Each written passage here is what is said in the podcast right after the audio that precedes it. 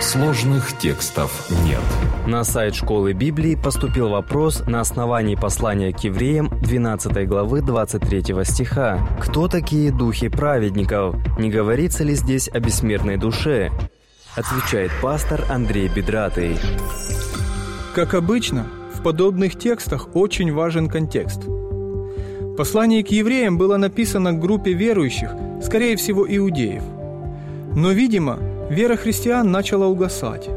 Поэтому Павел пишет им послание, чтобы вдохновить их и укрепить в вере.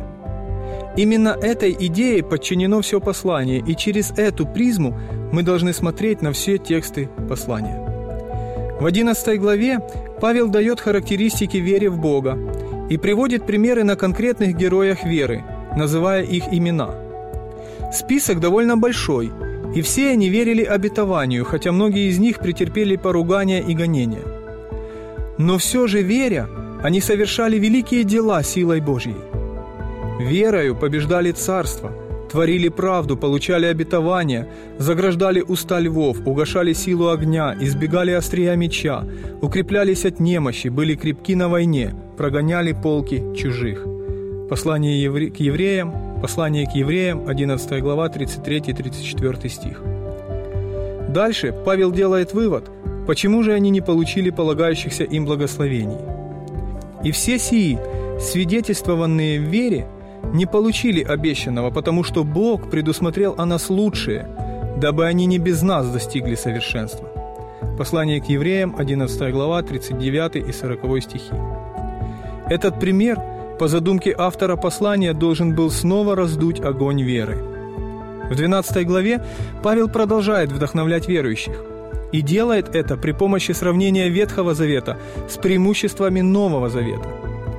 На Синае народ видел великие проявления Божьей силы.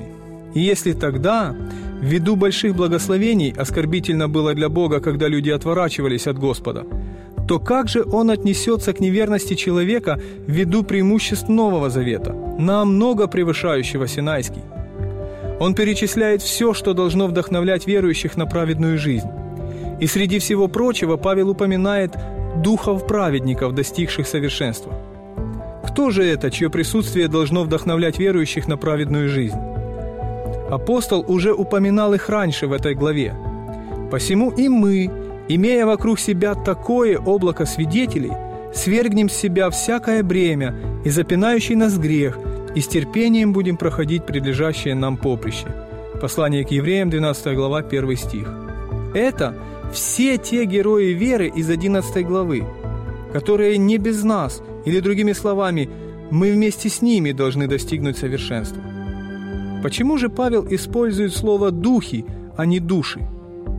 Потому что слово «душа», а особенно во множественном числе, у библейских авторов, если они не выражаются образно, означает живых людей, а не бестелесные субстанции. А люди, упоминаемые в нашем тексте, уже были мертвы. Поэтому слово «души» к ним неприменимо. Да и слово «дух» в этом контексте больше означает не их сущность, но их внутренний мир, а именно твердость в вере – в смысле, вас должен вдохновлять твердый дух героев веры. Контекст, как обычно, все расставляет на свои места. Зачастую люди воспринимают Библию маленькими кусочками, текстами, а не цельными произведениями. Из-за этого теряется смысл посланий. Библию нужно читать, держа в уме главные мысли послания, не отрывая от контекста. И это позволит читателю избежать многозначности толкования.